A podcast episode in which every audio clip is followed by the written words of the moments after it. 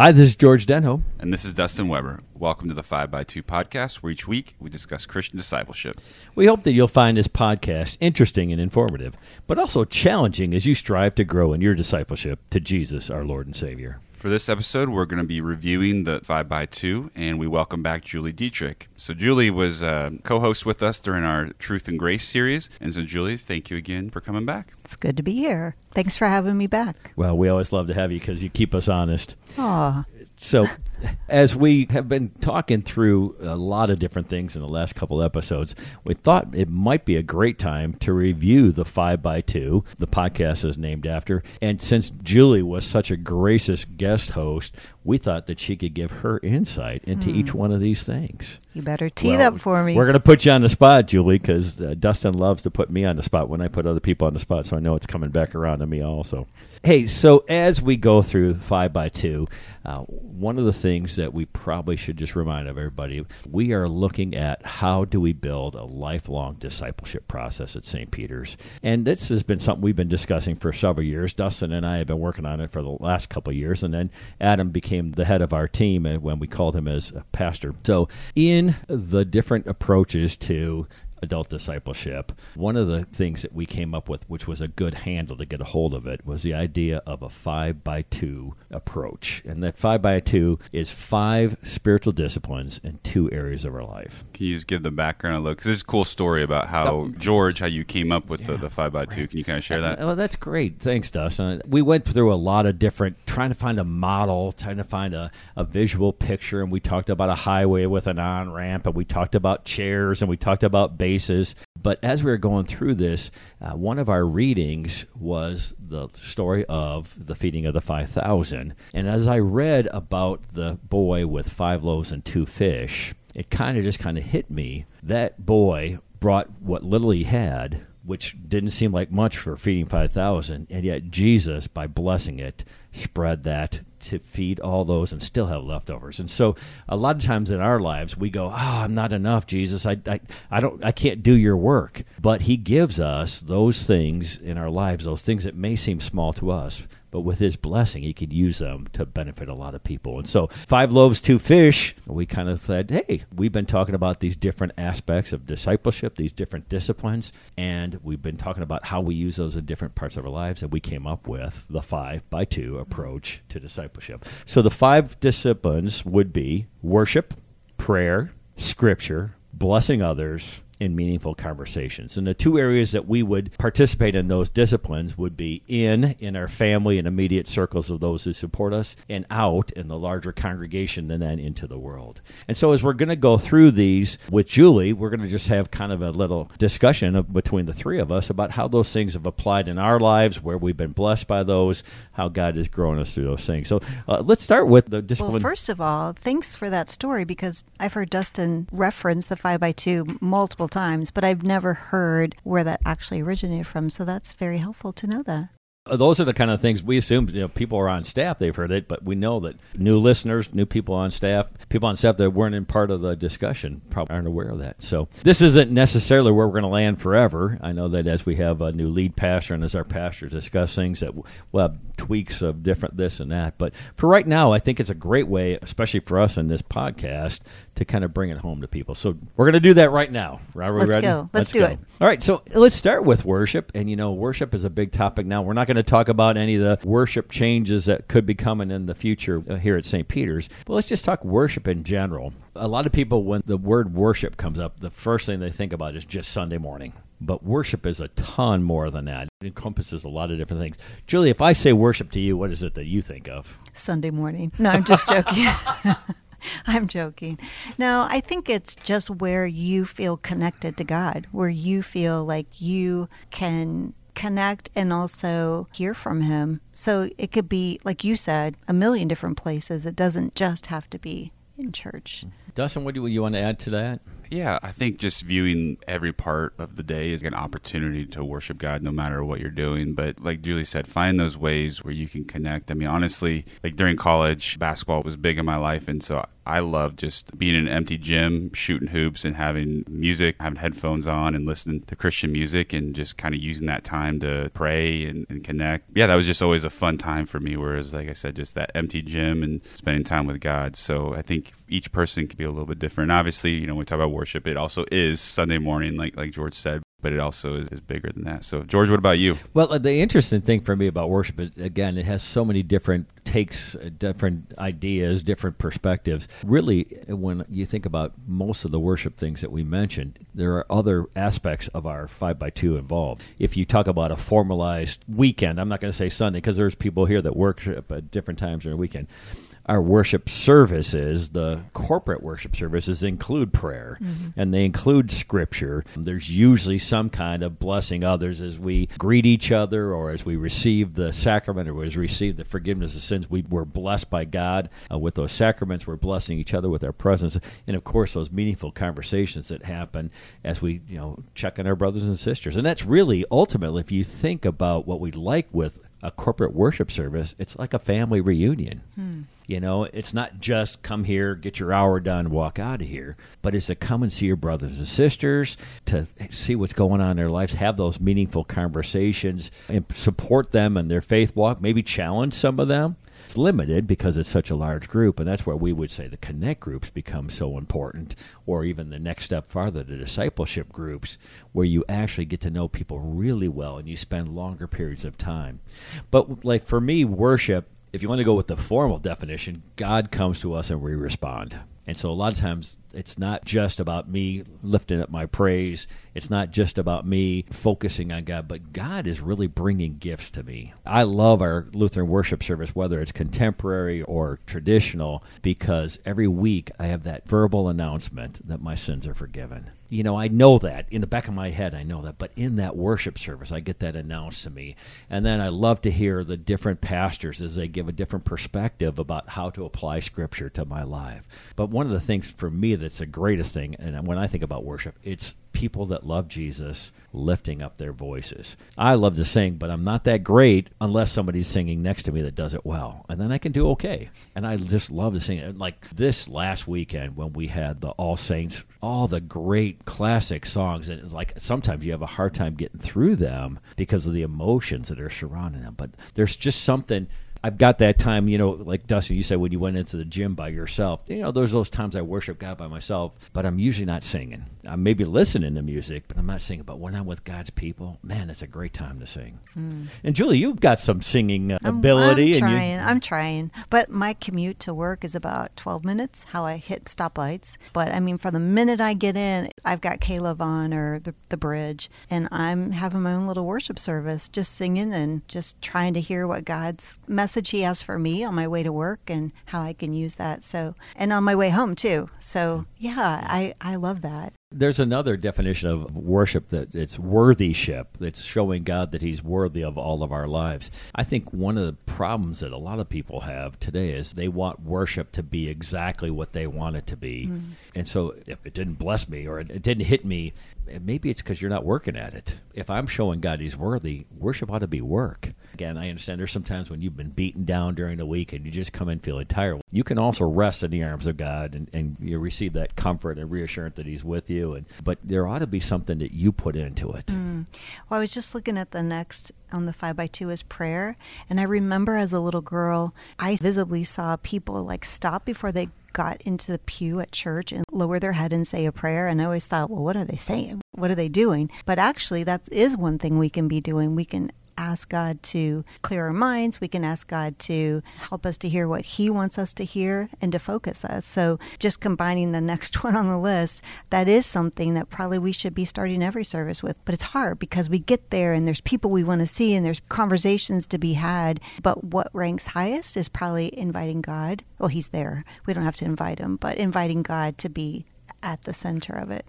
Inviting him to remind us that he's there. Yes, yes, yes. Well, well, in that same aspect, you know, there's a lot of times if you start to drift in worship, asking a prayer that God bring me back into focus here, or God help me to hear what you want me to hear here. I'm, I'm not that excited about sitting here, whatever's going on here, but bring me that excitement. Help me to hear your voice. I think another aspect of prayer within a corporate worship service, I think of that a lot of people think is so boring, is those congregational prayers.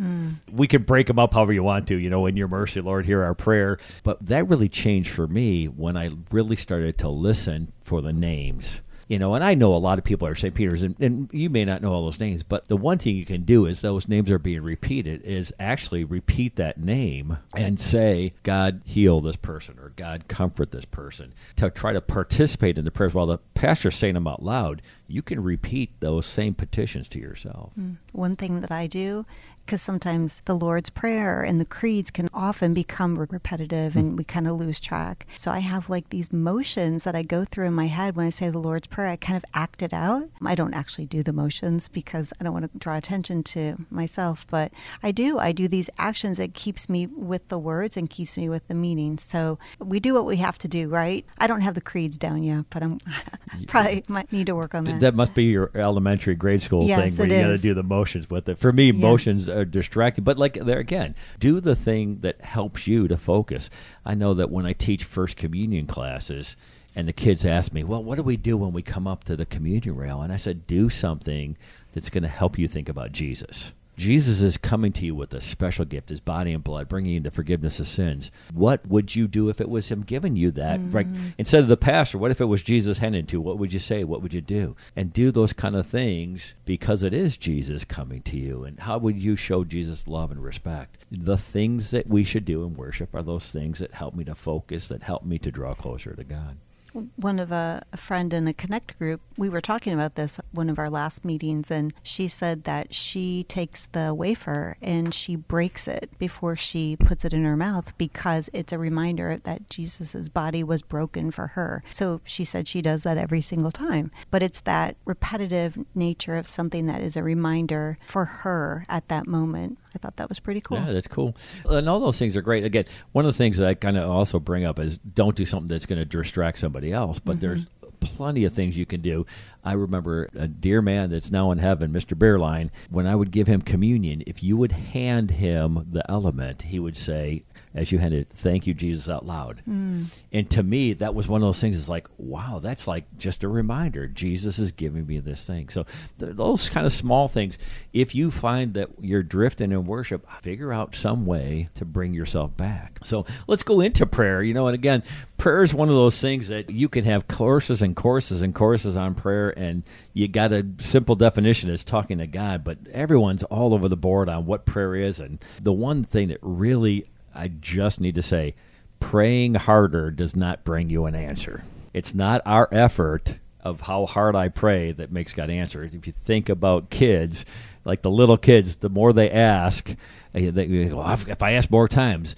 Now, God does say to ask and it will be given to us, but it's not how hard I pray. It's God in His wisdom answering my prayers, not because I prayed harder, but because He knows it's what is best for me. Well, and just to clarify there, God answers all prayers, right? It's getting the answer that we want, right? Thank you, Dustin. Yes, exactly. That's, uh, that's perfect. God will answer the prayer in the way that's best for me as I pray it. Which could be yes, no, or not yet, and maybe that's not what we want. And I, I think that's what you were kind of saying, right? It may not be the answer that we want, and praying harder doesn't mean it's going to be Right. Thank- thanks for clarifying that. That's perfect. There again, that maybe uh, that could be um, maybe it could be a wait, it could be a not yet, or it could be I've got a slightly different idea. You know, there's three basic answers to prayers: the yes, no, and and the other, right? But so many times I've just realized when I pray for something specific, God gives me something more wonderful than I can even imagine. And that's where we're supposed to. We pray in trust. God, here's what I like, but I know that you're going to do what's best for me because you're my Father. I think something that I've been trying to think about or work on too for myself is where my heart is as I go into prayer to make sure it's not just like, okay, I'm going to go through this, this, and this, but it's really coming to God humbly of the fact that I can even come to you in prayer, like how amazing and awesome that is. And so just making sure I'm coming into it with the right heart or right mindset to make sure, okay, that I'm not just going through some sort of checklist, that it's coming with that humble heart, focused on God and how amazing it is that I can even come to God in this time of prayer. That, that usually helps me think about as I'm praying through it, that it doesn't become going through motions or kind of repetitive thing. God, this is amazing that I can even come to you and present these prayer requests to you. I'm going to trust you with whatever the answer may be. Like,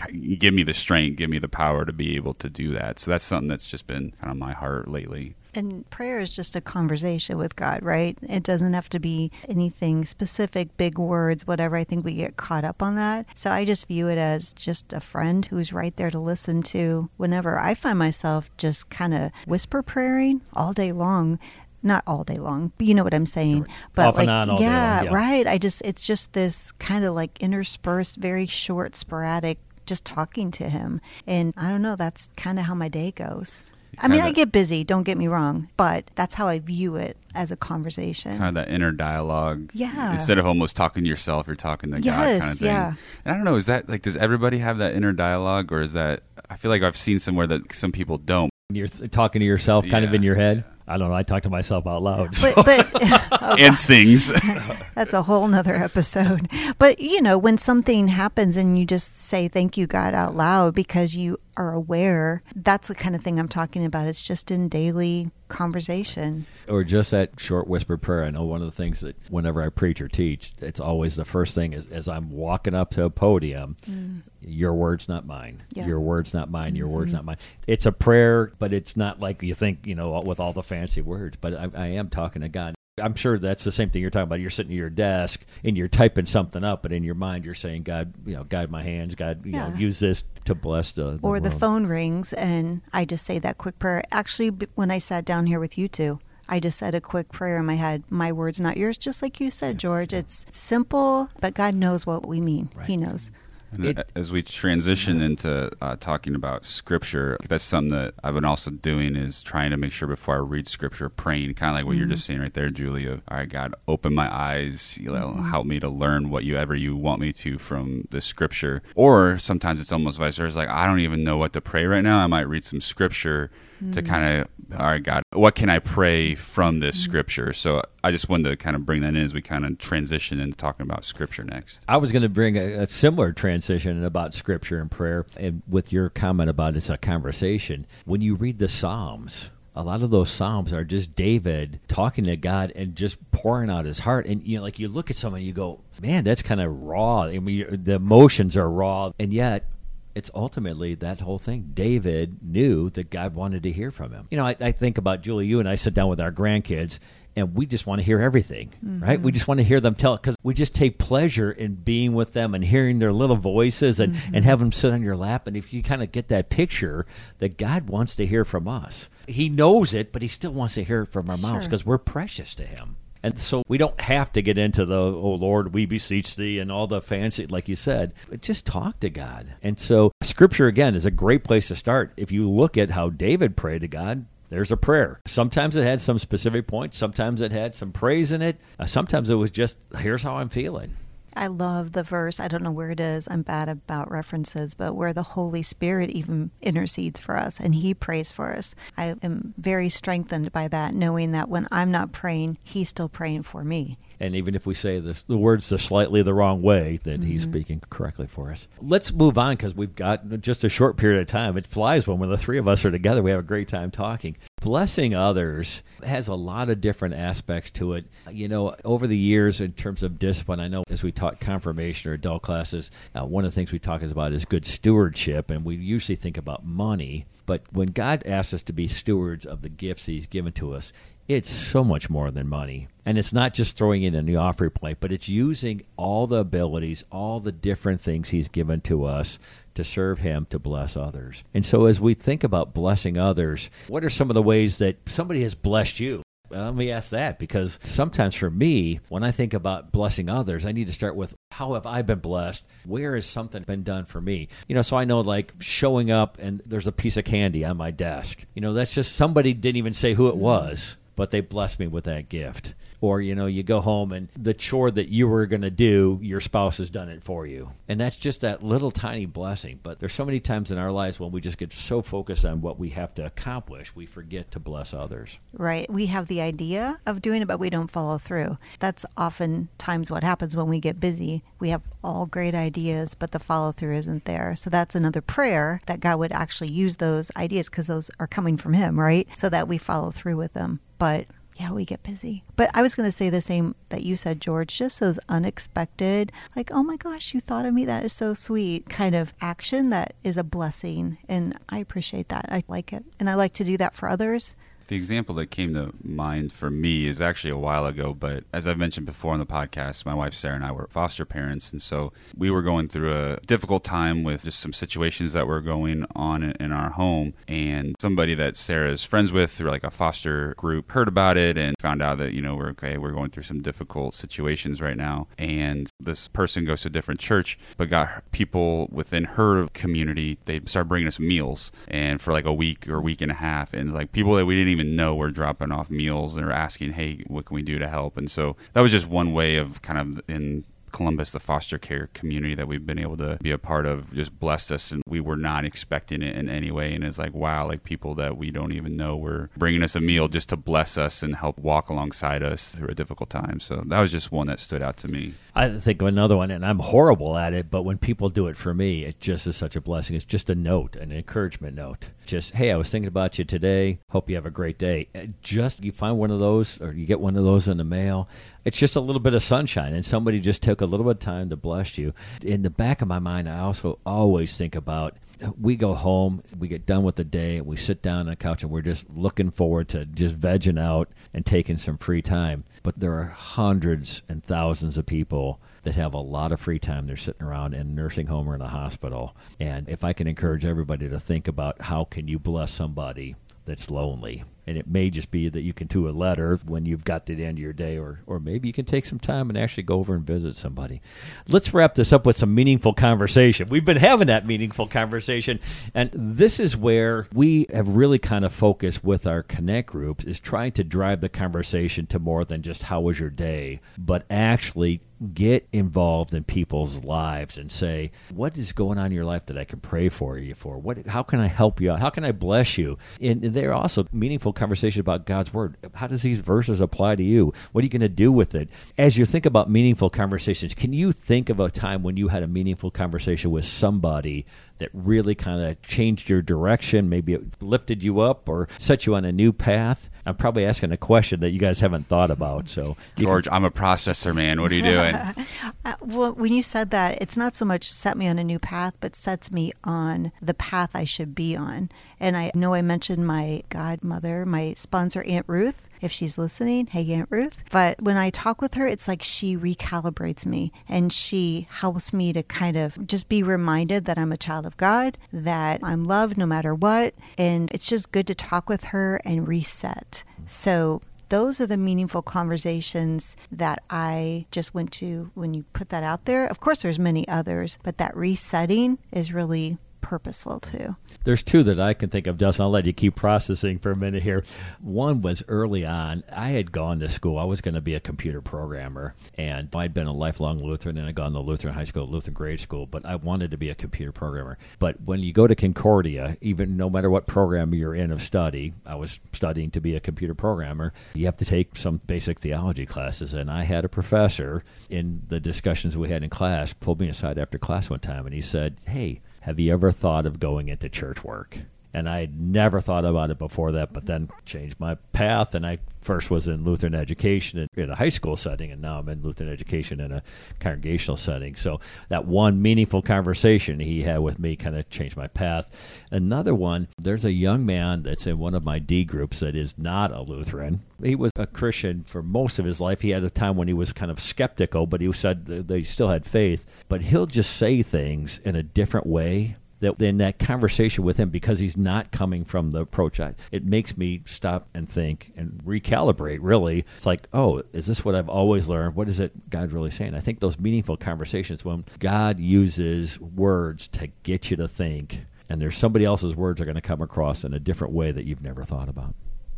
So, Dustin, you have an example of a meaningful conversation that's really been Yeah, changing for you? I think maybe not necessarily a, a specific conversation, but just more in general of within my discipleship group, having a group of guys that I can go to and just be able to talk about things and honestly just be reminded of, of the gospel. Because for me, it's easy to fall into I'm not doing enough, I'm not good enough, I need to be doing more. And I can fall into that that I'm starting to place my trust into my works versus my trust in Jesus. And so having a group of guys where I can go to and say, "Hey guys, like this, I'm struggling with," and just be reminded, like Dustin, it's not about you and what you've done; it's about who Jesus is and what He's done for you.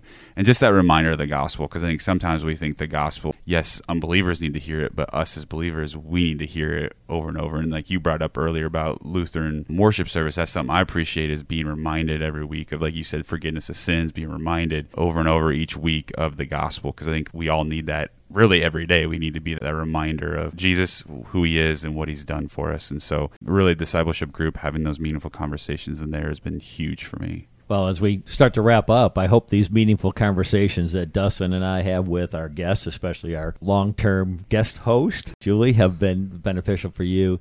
Uh, we pray that you continue to keep listening in. Dustin? Julie, thank you again for joining us. Appreciate you coming back for more. So Thanks we, for having me. yeah, we hope we can have you on again. Hopefully, we don't scare you off at some point. But to our listeners, thank you for continuing to listen, and we enjoy having these discipleship conversations, and look forward to more in the future. Now go out and serve God and others.